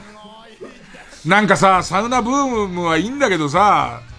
それこそ、草野球仲間のにサウナブームで、えらくこう、羽振りがいいやつなんかもいるのよ。芸人辞めて。だからそれは応援したいんだけどさ、サウナブームで混んでるサウナ行くとさ、隣の人と近いじゃん。俺、あれがダメなんで、俺の汗が、この人つくんじゃないかって思っちゃってダメなんだよね。と、後頭部に金玉でここれついてんのかな？ついてねえのかなっていう。でもさ、振り向くのなんかもう振り向けないよね。振り向けないけど、このぐんよりが何なのかっていう、このぐんよりしてるやつが何なのかはずっと気になるよね、絶対ね。たまに、たけしさんみたいな首の動きしちゃう。おい、この野郎っつって、ねそこのとこに、その後ろにいる人が、ふんっつったら、ああ、これ金玉ついてんなとかわかるから。ペンネーム三白眼のすく水アームカバー。し、汁男優のバンバイトをすっぽかしたら、抜け汁狩りに追われる。もう、一回と、一回飛んだと思われたんだろうね。一回すっぽかしたら街角とかでもう、いましたっつって。そう簡単に抜けられると思うなよ、つって。俺たちは抜くのが仕事だけどな、なんつって。抜かれるわけにはいかねえんだよっ、つって。おめえらに抜かれるわけにはいかねえんだよ、なんつって。抜け汁、抜け汁狩り。抜け汁ってなんだよ。ペンネーム、セミが鳴いとる。し、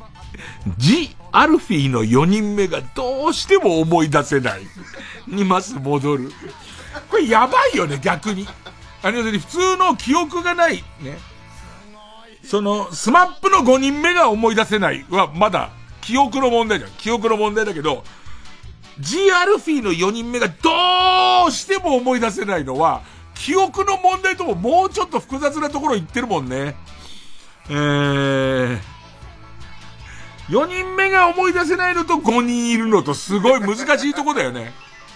えー、っと、坂崎、高見沢、桜井、グラさん、えー、どうは今二人いたぞっていう。六位像。し、しるしるの実を食べて汁男優になる。4マス進む。やっぱりさ、作業で汁男優が出てくるんだと思うんだよね。だからボツになったのも入れると結構な数汁男優が同時多発しててさ。なんか、こんな目にあってんの俺だけだろうなって思う。ペンネームミスチャ、し、ジンギスカンのメロディーに合わせて流れてくるマネキンにカツラをセットするバイトでゾーンに入りました。ひとまず進む。すげえなジーン、ジーン、ジンギスカン、テレレ、テレレってのを一個ずつみんなで。手袋の係の人とかいるんじゃないの？その全部をコーディネートするのに。さ、ゾーンに入っちゃったから、途中で、てれててててれてててれ、てれれ、じーん、じーん、ジンギスカンに聞こえ始めたのね。そうすると、2個いけるっつって。これ今カツラ2個いけんじゃんみたいな、その感じだよね。うん、ペンネーム、チクビーマン。し、ししゃもが子持ちじゃなかったので、お袋を殴る。もうダメだ。終わってるぞ、お前。一マス戻るじゃん、済まないぞ、もう。その人生ゲーム赤ちゃんが一回やり直した方がいい。ペンネーム6位像。し、シンゴジラという源氏名の総部長を発見。3マス進む。ペンネームウォッス10番。し、純烈の熱狂的ファンだった母が、まるで付き物が落ちたかのように CD やグッズを処分し始める。一マス進む。なんかあったんだろうな。お母さんとかで何か、よくわかんない情報源の噂とかを聞いてもう冷めちゃったんだろうな。えー、ペンネーム、六位蔵。素晴らしい一日にしようじゃありませんか。と、他のシル男優に声をかけられる3マス進んだから、シル男優が作業であることだって少しずらそうとしてても、あ、これこれでも入るわっていう。ペンネーム、ビールとラーメンス。スチャダラパーの CD を持ってタイムスリップし、滝蓮太郎に聴かせることで、日本の音楽界の歴史を大幅に変えた。3マス進むってなんだよ。スケールがすげえなえー、ペンネーム、記事に間でします。少し前まで、ユリアン・レトリバーが大好きと言っていた若手女優が、安子が好きと言っていた現場をまた目撃した。ありがちだね。えー、そこのくらがいね。5マス進む。えー、ペンネーム、ハルーテいいお肉。せ、世上に BGM が切り替わり、ハッスルタイムに突入するが、いまいちハッスルできない。曲線がね、えー、え、世上ってなんだっけ？時の流れを止めて、みたいなあの、金八先生で加藤勝が、あのー、ご奏者に連れてかれる時に流れるやつか。ハッスルできるか、そんなの。ペンネーム、記事に間でしませ。正常位で腰を振るたびに、彼女が、うーん、気持ちよしと。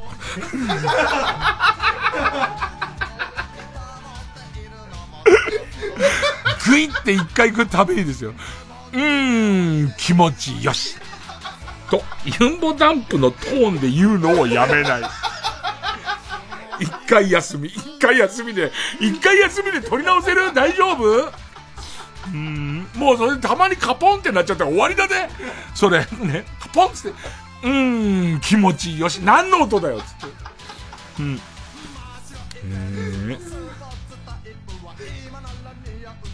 えー、昨日からね、雑誌。生前父が好きだったものを住職に聞かれて、ダッチワイフと答えたせいか、戒名に、抱き人形成功愛者とついてしま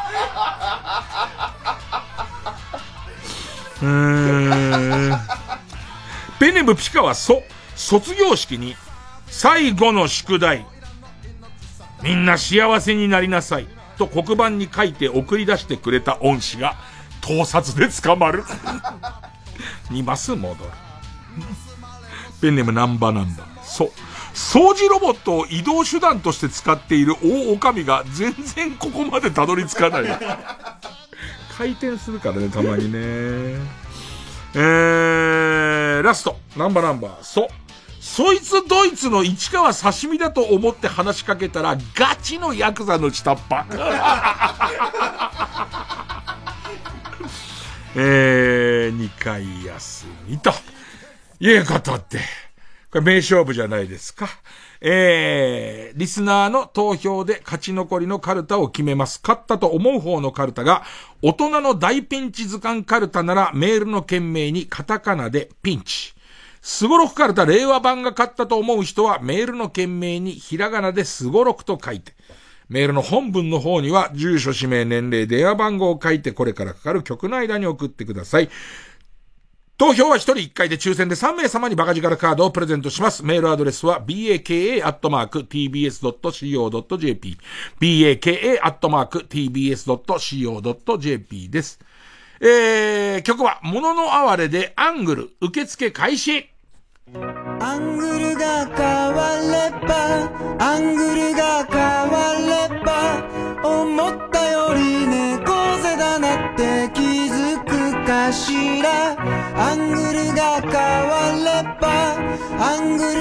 変われば願ってたよりいいところにいるかしら。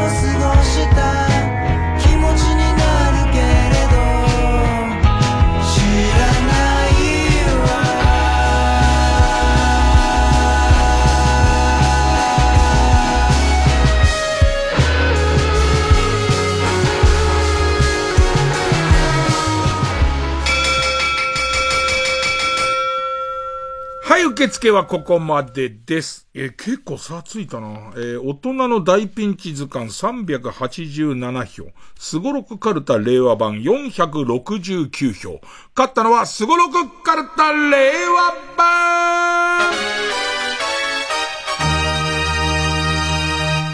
名勝負でしたね。えー、ということで、勝ったスゴロクカルタ令和版は他行に行きます。で、大人の大ピンチ図鑑は、えー、予選ブロック戻りまして、引き続き家業の募集になります。さあ、来週のチャレンジはこちら。脳内サンクチュアリー、脳相撲カルタ。えー、つい先頃も大相撲何か場所が行われて、誰かが頑張ったみたいですね。さあ、えー、相撲が大好きすぎる僕らの脳内のサンクチュアリー、聖域で行われている脳内大相撲、脳相撲のルールや力士名場面がテーマです。えー、っと、あ行ですね。あ、まだ初日が出てない 相撲っぽい方、まだ初日がね、えー、出ていないということですね。えー、じゃあ、あ行の例題。ペンネーム宮遣い。悪目回し着用で買ったら懸賞金は2倍。ね。だから裏側に出てんですよね、きっとね。えー、えー、ペンネーム。いちごにはうっすら毛が生えている。あ、荒れた土俵をきれいに吐き鳴らすためだけに開発された、上面に上にナトリと書かれている特注のルンバ。新しいね、やっぱりね、ノーズモーはね、ノーズモーはもう、あの、名取の人いなくなっちゃうのね。えー、そうですね、ピストルチョコ。あ、アメリカ人力士はポップコーンを土俵に巻く。ということで、起きて破りの脳内相撲、えー、脳内サンクチュアリ脳相撲カルタはあ行。すごろくカルタ令和版は他行です。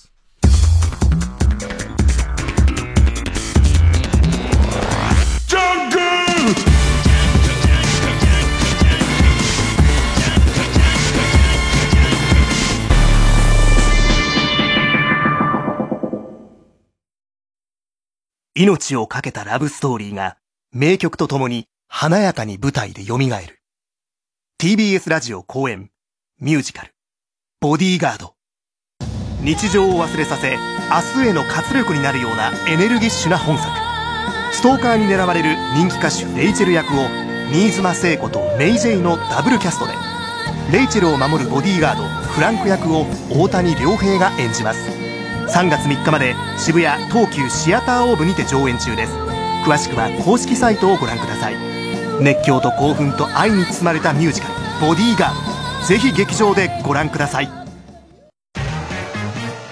山里亮太です。私が一人で喋り尽くすトークライブ山里亮太の140全国公演開催中。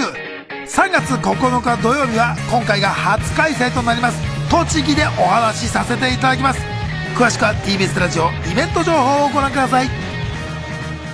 ここでスーパービーバーの幸せのために生きているだけさをお聞きください。ありふれちゃいない。たった一人の、たった一つの孤独がある。涙隠して、それでも行く。自分だけが理由を知る。明けない夜はないとしても明けないでほしい。夜もあると涙混じりにこぼれた声。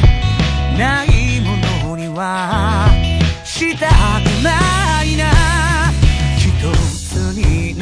れるなら愛なんて誰も歌いはしない。幸せのために生きているだけさ。幸せに捧ぐ孤独で涙が喜ぶ顔見て救われる心。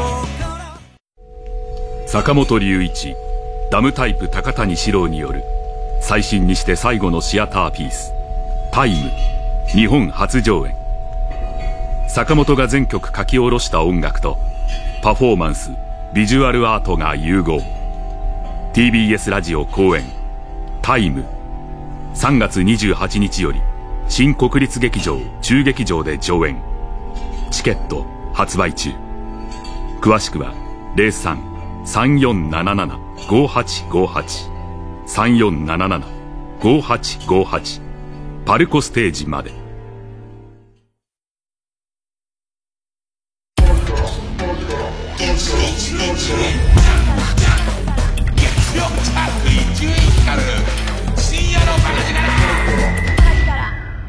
あの歌こう聞こえたらもうおしまいコーナー Army bunk, army chow, army cruise, army koha Army bunk, army chow, army cruise, army koha Army bunk, army chow, army cruise, army えー、しょうがないですよ。もうこんだけ寒暖差があると22度だ、ね、6度だ、雨だ、雪だ、晴れだってなってくると、それはね、耳の感じもおかしくなりますよ。えー、聞き違いをした場合には送ってくださいということですが、えー、そうですね。えー、ペンネーム2番線釣り。岡村隆子で夢を諦めないでのこの部分が間違って聞こえた。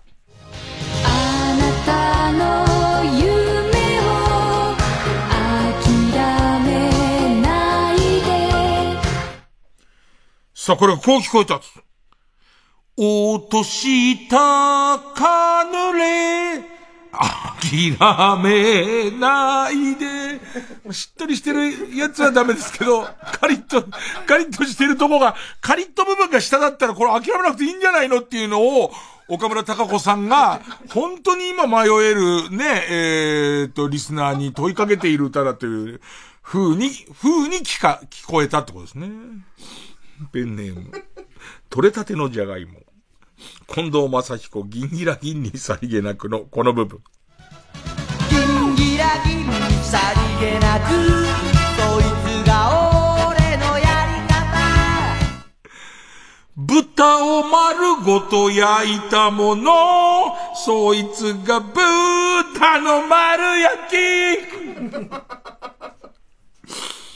今あんま面白くない。選んだ時はすごい面白かった。3回ぐらい。3回ぐらい歌ったけど、今はそうでもない。しょうがないです。だから、初めて食らったあなたがどう思ってるかですよね。そいつがだけ生きてんですけど、俺のやり方とかもないです。もう豚の丸焼きです豚を丸ごと焼いたものですから。ね。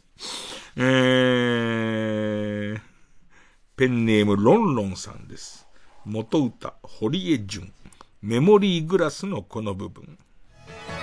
水割りをくださいこれがね、こういう風に聞こえたんですね。巻き割りをしなさい。冬も近いから。冬も近いからね。都会に行った時の、えっ、ー、と、都会のバーのことをぼんやり思ってるやつに巻き割りしろと。ね、もう帰ってきたんだからっていう。ね。えー、冬が危険だぞ、つって。ね。うんペンネームセミが泣いとるんや。元歌高橋陽子残酷な天使のテーゼのこの部分。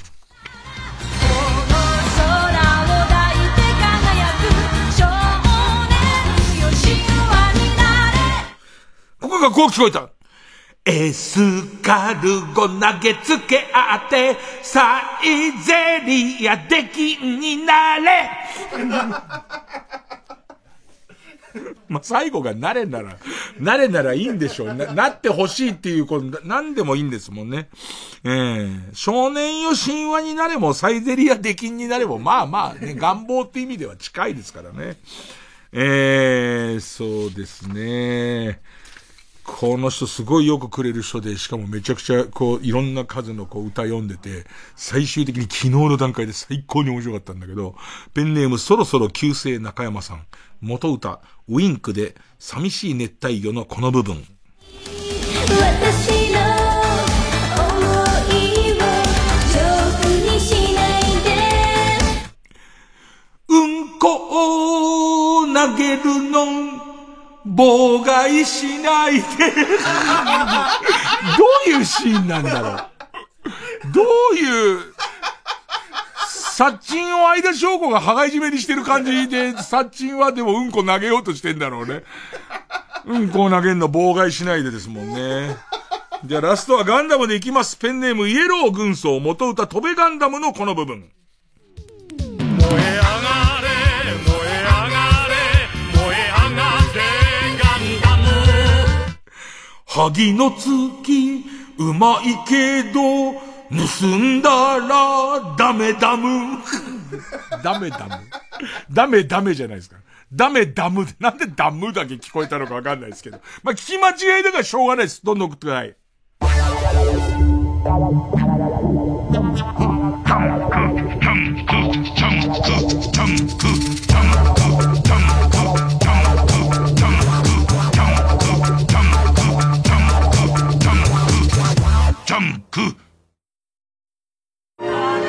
TBS ラジオ公演ディズニーオンクラシック夢と魔法の贈り物2024ディズニーアニメーションや映画テーマパークの音楽を日本人ボーカリストとオーケストラの生演奏でお送りする豪華ライブエンターテインメント。スクリーンに映し出される映像や踊る照明演出とともに夢と魔法に満ちた物語を紡ぎます。5月11日 j コムホール八王子。5月25日サンシティ越谷市民ホール大ホール。詳しくは TBS ラジオホームページのイベント情報をご確認ください。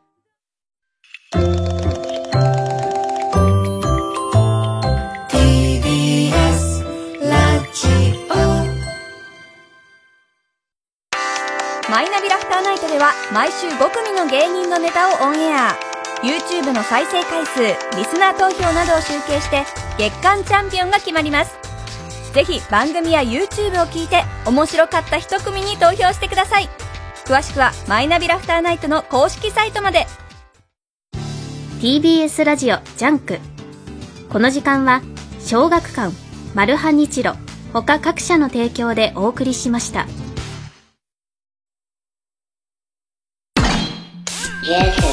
Yo, junk, Izzy Wooden, Hikaru.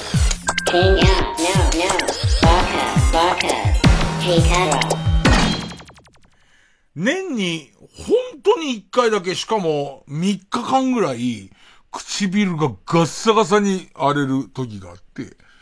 で、なんだろうね、その、まずは、えー、乾燥してる、気温が冷たい、風が強い。でいて、ちょっとこう、疲れてる時に、必ず、もう、これやばいってくらいガッサガサになって、で、こう、唇の輪郭が、こう、もう真っ赤になっちゃったりするんだけど、その時、必ず資生堂のモアリップっていう、まあ、薬用リップなのかな？なんかちょっと高級リップみたいな、あの、チューブに入ってちょっとのやつを、こう、つけると、たちまち、その、前の日までどんどん悪化するばっかりなのに、たちまち治るんだよね。だけど、もう、だったらずっと塗ってればいいじゃんってことになりそうなんだけど、なんかその、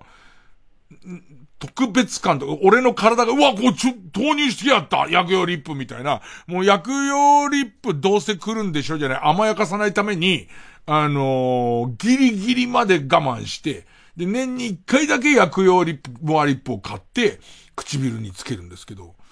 今日も今日の昼間まで、もうひどいありさまガッサガサだっただったんだけど、もうい、いきなり治って、もうあれですよ。えーもう石原さとみか伊集院、ホリプロで今唇がツルツルなのは、石原さとみか伊集院光かっていうね。多分ホリプロの今偉い人が、こいつバカだなって、ね、こいつ長年うちで飼ってるけど相当頭悪いなって思ってると思いますけれども、だから逆に言うとね、その今資生堂のそのモアリップを誰が CM やってるかわかりませんけども、俺でしょ。だってもともとプルプルの可愛い子とかが、そういう口紅とか唇とかやったって、もともとプルプルだし、その唇とかがセクシーなわけですから、俺だと思うけどっていう、大谷とかもやってるわけじゃないですか。そうやって考えたら、もともとあのクソブサイクが、誰がクソブサイクだ。お前誰が言った。この野郎。翼を畳め！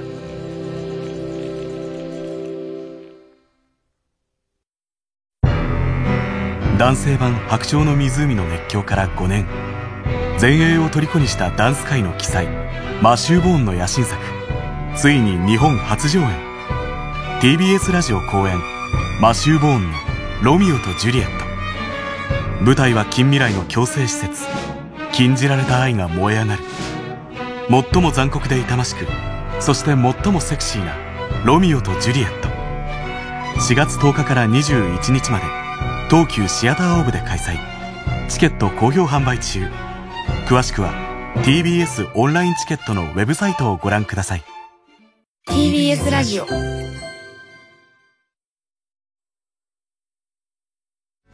総合住宅展示場 TBS ハウジングであなたも夢を形にしませんか？